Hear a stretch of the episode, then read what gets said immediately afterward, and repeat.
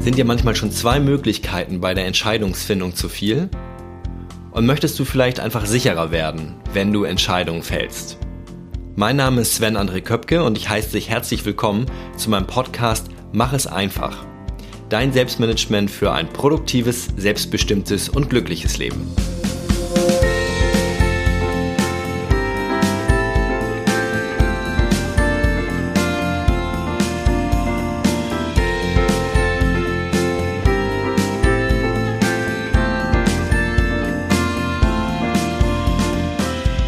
Vielen Dank, dass du heute mit dabei bist in der siebten Folge mit dem Titel Ja, Nein, Vielleicht. Hör auf Herz und Verstand.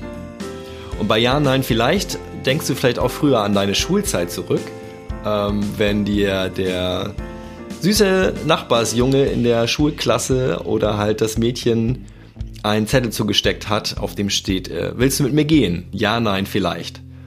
Und da sieht man schon, dass es eigentlich eine Option zu viel ist, oder? Vielleicht will doch keiner hören. Man will eigentlich gleich sicher sein. Also dieses vielleicht ist für dich etwas, dich nicht festlegen zu müssen und für denjenigen in dem Fall jetzt äh, bei dieser Liebeserklärung die Hoffnung, äh, dass es besser ist als ein Nein. Also einen Korb möchte natürlich auch keiner kriegen. Was heißt das für mich konkret? Anfangs ist mir wichtig, überhaupt zu entscheiden. Ja? Und auch eine Entscheidung zu treffen, die dann vielleicht später falsch ist. Das ist, ja, könnte beim Essen äh, relativ glimpflich ausgehen, indem es nur Bauchschmerzen sind. Beim Job oder einer Kündigung wird das Ganze schon schwieriger.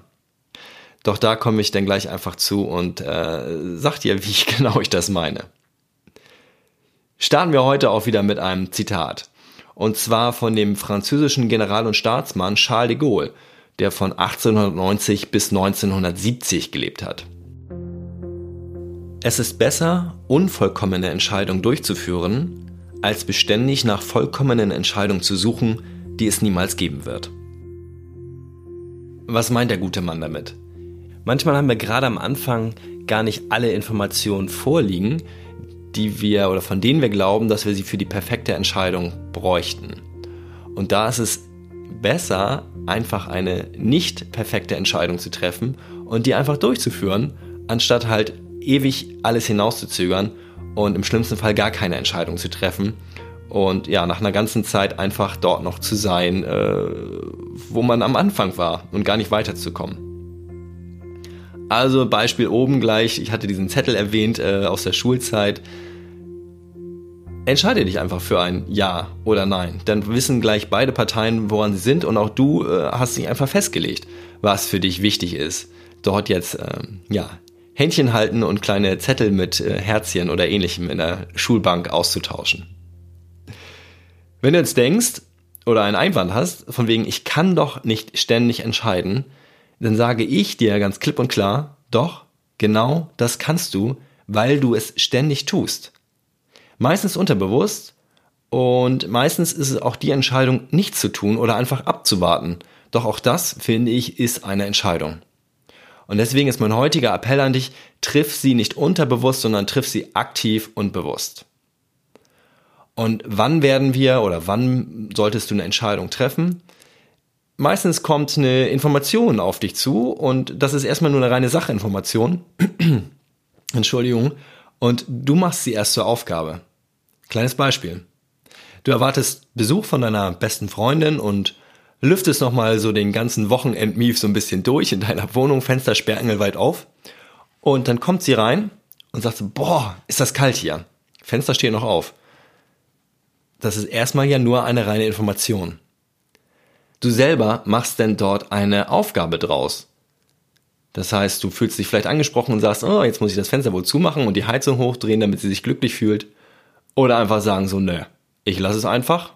Ja, kann sie ja selber zumachen, wenn ihr kalt ist. Bloß trifft diese Entscheidung bewusst, aktiv. Und vielleicht merkst du bei diesem einfachen Beispiel, dass es auch gar nicht so schwer ist. Natürlich wird es Entscheidungen oder geht es mehr in diesem Podcast um Entscheidungen, die schwieriger sind. Und dafür möchte ich dir ein paar Hilfestellungen mit an die Hand geben. Die erste ist, dass du dir ausmalst, was wäre das Schlimmste oder Beste, das dir passieren könnte bei dieser Entscheidung. Nehmen wir doch mal das eben, das äh, ja doch sehr an den Haaren herbeigezogene Beispiel mit dem offenen Fenster. Was könnte denn im schlimmsten Fall passieren, wenn das Fenster jetzt offen bleibt? Ja, deine beste Freundin hm, kriegt vielleicht eine Lungenentzündung, kommt ins Krankenhaus, sieht vielleicht gar nicht gut für sie aus, sie kündigt dir die Freundschaft und auch sonst ist irgendwie auf einmal alles vorbei zwischen euch.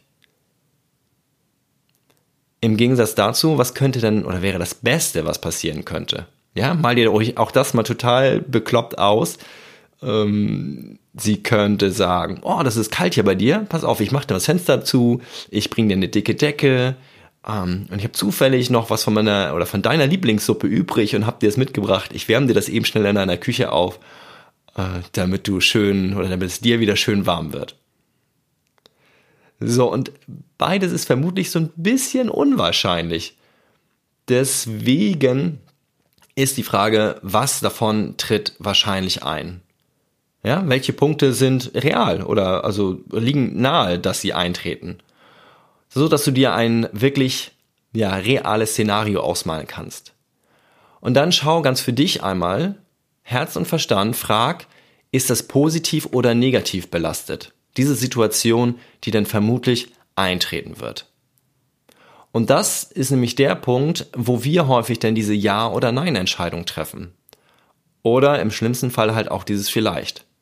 Weil wir uns nämlich gar nicht bewusst machen, was ist denn das Schlimmste, was passieren könnte? Was ist denn das Beste, was passieren könnte? Wir wabern einfach so in der Mitte rum und wir wissen gar nicht genau, wie diese Mitte aussieht und deswegen triffst du keine Entscheidung. Nach dieser Szenario-Auswahl ähm, ist mein Tipp auf jeden Fall, hol dir einen Buddy dazu. Hol dir Unterstützung. Es gibt nur so fünf bis sechs Dinge, die du alleine tust in deinem Leben. Das eine ist Atmen. Darüber ging es auch schon in der Folge 6 mit einem sehr charmanten und interessanten Interview ähm, mit Christine, die als Atemcoach eine Menge zum Thema Atem dir und mir erzählt hat. Das zweite ist, was tust du noch alleine? Trinken, essen. Beides muss dann natürlich auch irgendwann wieder raus. Das tust du im Idealfall auch alleine schlafen und sterben noch. Und ich glaube, für alles andere kannst du dir Hilfe holen und solltest du dir auch Hilfe holen. Egal, ob das jetzt ein Freund ist, ein Familienmitglied, ein Kollege, Kollegin. Wenn es schwierige Entscheidungen sind und du holst dir jemanden dazu, dann beachte oder bedenke einfach, dass im Idealfall dein Buddy dort schon Erfahrung drin hat. Ich nehme das Beispiel Selbstständigkeit. Du möchtest dich selbstständig machen, da werden dir vermutlich viele Festangestellte oder Angestellte äh, in einem Freundeskreis oder Bekanntenkreis von abraten, weil die gar nicht wissen, was das heißt. Oder Yogalehrer-Ausbildung. Habe ich mal gemacht vor ein paar Jahren. Ähm, das ist am besten, wenn du schon jemanden fragst, der diese Ausbildung gemacht hat, der selber Yoga unterrichtet. Ähm, weil der dir einfach viel mehr über das berichten kann, was, und da kommen wir wieder zu dem Schlimmsten und Besten, was eintreten kann und was vermutlich nicht eintreten wird. Und alle anderen, die da noch nie waren in dem äh, Gebiet, wo du hin möchtest, die können nur mutmaßen und würden dich vielleicht bei einer wichtigen oder dir wichtigen Entscheidung negativ beeinflussen. Von daher hol dir auf jeden Fall immer Buddies, die dir wohlgesonnen sind und die das Ganze ähm, schon mal erlebt haben im Idealfall. Ich habe drei sehr gute Buddies. Bei mir ist es auf der einen Seite natürlich mein bester Freund, und zusätzlich habe ich noch meine Schwester und natürlich auch meine Freundin, also meine Partnerin mit ins Boot geholt. Und was ganz cool ist, dass es auch ähm, ja, unterschiedliche Geschlechter sind, die mich dort beraten. Wenn dir das beides nicht weiterhilft, ähm, sowohl das mit dem Buddy als auch diese schlimmste, beste Darstellung, wenn du also zu diesen Zweiflern gehörst, dann habe ich noch einen anderen Tipp oder vielleicht auch einen Gedankenanstoß. Wenn du dich gegen etwas entscheidest, entscheidest du dich automatisch auch immer für etwas anderes. Ja? Wenn du irgendetwas ablehnst, dann wirst du etwas anderes machen. Wenn du sagst, ich gehe nicht zum Sport, dann gehst du vielleicht aufs Sofa und chillst ein bisschen, was vollkommen in Ordnung ist. Bloß mach es dir bewusst. Und stell dir dann auch die Frage, ist das kurz- oder langfristig besser? Also für das du dich jetzt sozusagen entschieden hast oder halt eben nicht entschieden hast. Und das hilft manchmal schon ganz gut, wenn du weißt, okay, das ist meine Option, die ich jetzt gerade mache, weil ich mich äh, für das andere gerade nicht entscheiden konnte oder wollte. Und das hilft mir zumindest manchmal zu sagen, okay, ich treffe jetzt doch wieder eine bewusste Entscheidung. Mein Tipp für heute, such dir eine konkrete Aufgabe heraus. Eine konkrete Sache, wo du nicht weiterkommst. Egal, ob das nun privat ist oder beruflich. Ja, wo es also um eine Entscheidung geht, die von dir noch gefällt werden soll. Und dann stell dir diese Fragestellung nach der schlimmsten und besten Option oder die schlimmste und beste Szenario, was passieren kann. Und schreib es nieder. Mach es ruhig schriftlich, visualisier dir das, mach es möglichst drastisch, bunt und total übertrieben. Ja, das hilft uns auch davor zu sehen, okay, so schlimm kann es gar nicht kommen, wie in meiner Fantasie. Um da dir auch ein bisschen Mut zu geben, sich etwas für etwas zu entscheiden. Wenn du unsicher bist, ist auch ein Tipp, dann ist das vollkommen in Ordnung. Ja, das ist okay. Nicht jeder hat sofort immer eine Entscheidung oder Mut zu einer Entscheidung. Dann hol dir verschiedene Meinungen ein. Das, was ich vorhin mit den Buddies meinte. Leute, die sich auskennen. Und möglichst auch unterschiedliche Geschlechter, weil Männer und Frauen einfach eine unterschiedliche Sichtweise haben. Und ich ja, gebe sehr viel Wert auf weibliche, auf weiblichen Input zu den Entscheidungen, die ich treffe. Weil ich weiß, dass Frauen da noch manchmal ganz anders drauf gucken, als zum Beispiel mein bester Kumpel.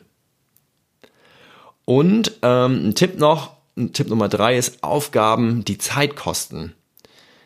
Da ist es noch viel wichtiger, wenn du dich für das eine entscheidest, entscheidest du dich automatisch gegen etwas anderes und such dir raus, gegen was du dich entscheidest. Ja, wenn du zum Beispiel mit einem neuen Hobby anfangen möchtest, dann wird vermutlich irgendetwas anderes auf der Strecke bleiben.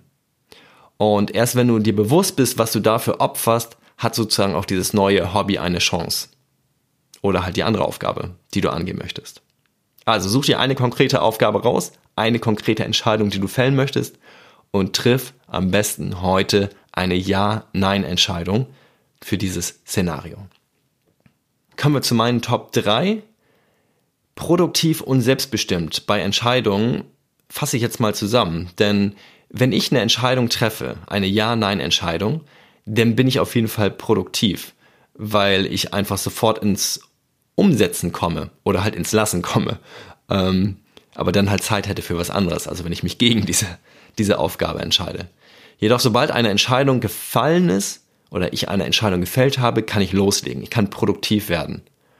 Und der zweite Punkt ist halt das selbstbestimmt. Ich entscheide selber, nicht jemand anderes. Äh, Im Idealfall nicht mein Chef, geht natürlich nicht immer. Oder ich lasse mir die Entscheidung nicht von anderen Leuten wegnehmen, weil ich einfach zu lange hader. Sondern ich selbst treffe diese Entscheidung und dadurch fühle ich mich selbstbestimmt. Glücklich bin ich in beiden Fällen auch, weil ich mich einfach anschließend gut fühle, dadurch, dass ich etwas geschafft habe. Kommen wir ganz konkret zu meinen Top 3 Mach es einfach. So wie der Podcast schon heißt, ich probiere, probiere vieles erstmal aus. Gerade so die einfachen Dinge. Ich mache es einfach, um später zu sehen, okay, ist vielleicht doch nichts für mich. Und dann lasse ich es wieder einfach. Ähm, Wenn es ein bisschen komplexer wird, dann male ich mir schon ganz gerne mal so eine Mindmap, so eine Gedankenkarte, wo ich die Pros und Kontras, also alles, was dafür und alles, was dagegen spricht, aufmale und denen Punkte gebe. So von eins bis zehn Und dann die ganzen Nein- Argumente zusammenzähle und die ganzen Ja-Argumente und dann kann ich zumindest schon mal eine rationale, wobei das auch immer herzgesteuert ist, weil da natürlich in dieser Mindmap auch die, die herzgesteuerten Argumente reinkommen, ähm, ja, eine Entscheidung treffen. Dann wieder nach harten Fakten. Und ein total simpler Tipp, jedoch auch gerade für die komplexen und wichtigen Aufgaben total wertvoll, eine Nacht drüber schlafen ich bin einer, der gerne dann morgens um drei aufwacht und dann kommen auf einmal so die ganzen Ideen oder die ganzen, äh, ist ja auf einmal die Entscheidung so klar, weil mein Kopf oder mein Unterbewusstsein halt die ganze Zeit im Traum darüber nachgedacht hat und äh, es mir dann mitteilen muss. Und zwar leider nicht erst, wenn mein Wecker klingelt, sondern äh, klingelt, sondern ganz gerne dann zwischen drei und vier Uhr. Und dann rattert erstmal mein Kopf. Äh, auf jeden Fall hilft es mir dann, ähm, dort eine Entscheidung zu fällen. Ich hoffe, mit meinen Tipps heute konnte ich dir auch weiterhelfen. Und zwar für das Thema Entscheidung. Und ich hoffe, dass du häufiger jetzt Ja oder Nein sagst und nicht mehr so oft vielleicht. Also die Entscheidung hinauszögerst. Was erwartet dich in der kommenden Ausgabe? Schauen wir in die Zukunft. es wird beim nächsten Mal um das Thema Lebensbereiche gehen. Viele von euch kennen wahrscheinlich den Begriff Work-Life-Balance. Ich habe es unterteilt in Beruf, Privat und persönlich. Wie ich diese Unterteilung in diese drei Themenfelder zum Beispiel im Kalender umsetze, das wird auf jeden Fall Thema sein in der nächsten Folge dieses Podcasts. Ich danke dir heute fürs Dabeisein, fürs Reinhören. Freue mich, wenn du mir eine gute Bewertung hinterlässt. Natürlich nur, wenn es dir gefallen hat. Und wenn es dir nicht gefallen hat, schick mir gern eine E-Mail. Ich bin auch dankbar dafür, wenn du einfach, ja, eine Info hinterlässt, äh, welches Thema ich in dieser Selbstmanagement-Reihe für dich einmal aufdecken und dir erklären kann. Ich wünsche dir einen unheimlich tollen, produktiven, selbstbestimmten und glücklichen Start ins Jahr 2018. Mach es einfach für dich, dein Sven.